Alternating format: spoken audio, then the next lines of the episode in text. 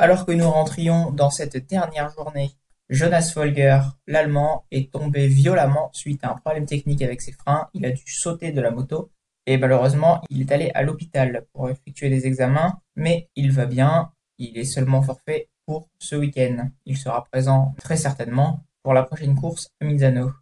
Concernant la course, très très gros rebondissement euh, dans ce championnat, alors que Marquez était en train de remonter sur Dovizioso qui lui-même remontait sur Rossi qui était en tête depuis le début du Grand Prix. Soudain, une casse moteur dans la ligne droite a contraint l'Espagnol à l'abandon, ce qui relance complètement le championnat pour Andrea Dovizioso, Brick Vignales et Valentino Rossi, qui perd finalement la tête du, Grand Prix euh, dans la ligne droite grâce à la puissance de la Ducati de Dovizioso.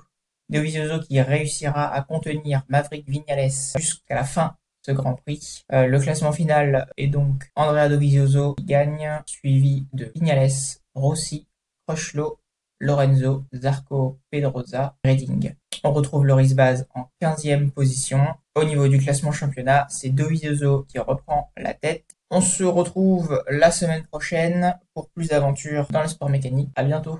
Nous passons maintenant à la Formule 1 avec le Grand Prix de Spa-Francorchamps en Belgique. Lewis Hamilton gagne la course devant Sébastien Vettel et Daniel Ricciardo. Suit ensuite quatrième Kimi Raikkonen, Valtteri Bottas, Nico Hülkenberg, Romain Grosjean, Felipe Massa, Esteban Ocon et Carlos Sainz finit dixième.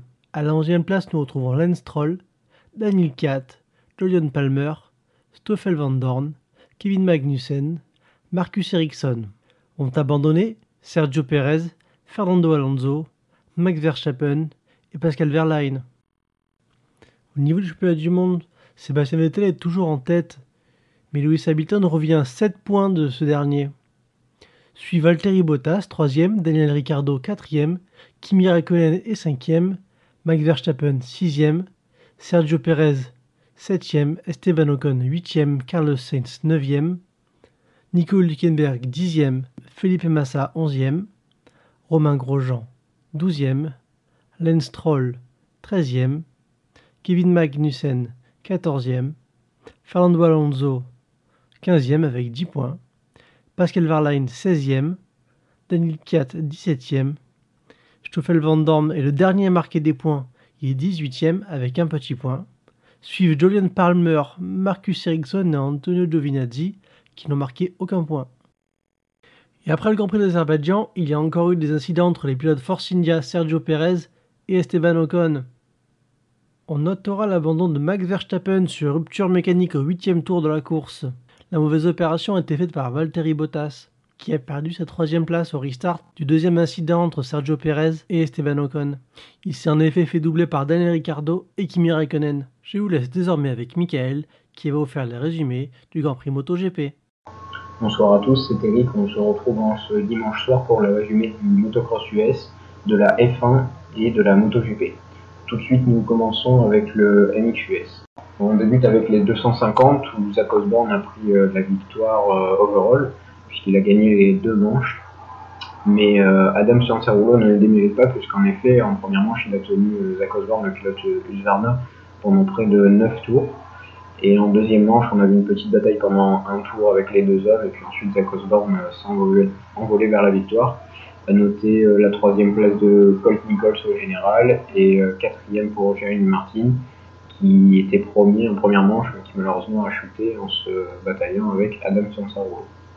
En 450, on notera la présence de Jeffrey Harris, le néerlandais qui n'a confirmé sa venue que le vendredi après-midi et qui est donc euh, venu jouer les troubles faits pour cette finale de championnat. En effet, euh, il a gagné les deux manches de cette finale, euh, puisqu'il a gagné la première manche avec pas mal de panache assez facilement.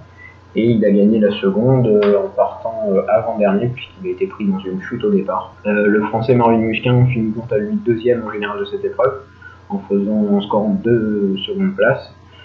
Ça ne suffit pas malheureusement pour remporter le titre face à l'américain Eli Tomac. Donc Eli Tomac qui remporte ce titre avec 17 points d'avance sur le français en finissant seulement 5e et 6e. je pense qu'il a voulu assurer son titre pour cette finale.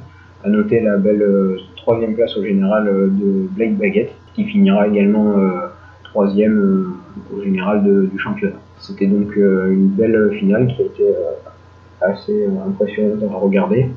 Et on espère que ce sera de même pour l'année prochaine en souhaitant plus de succès aux Français Marvin Michelin.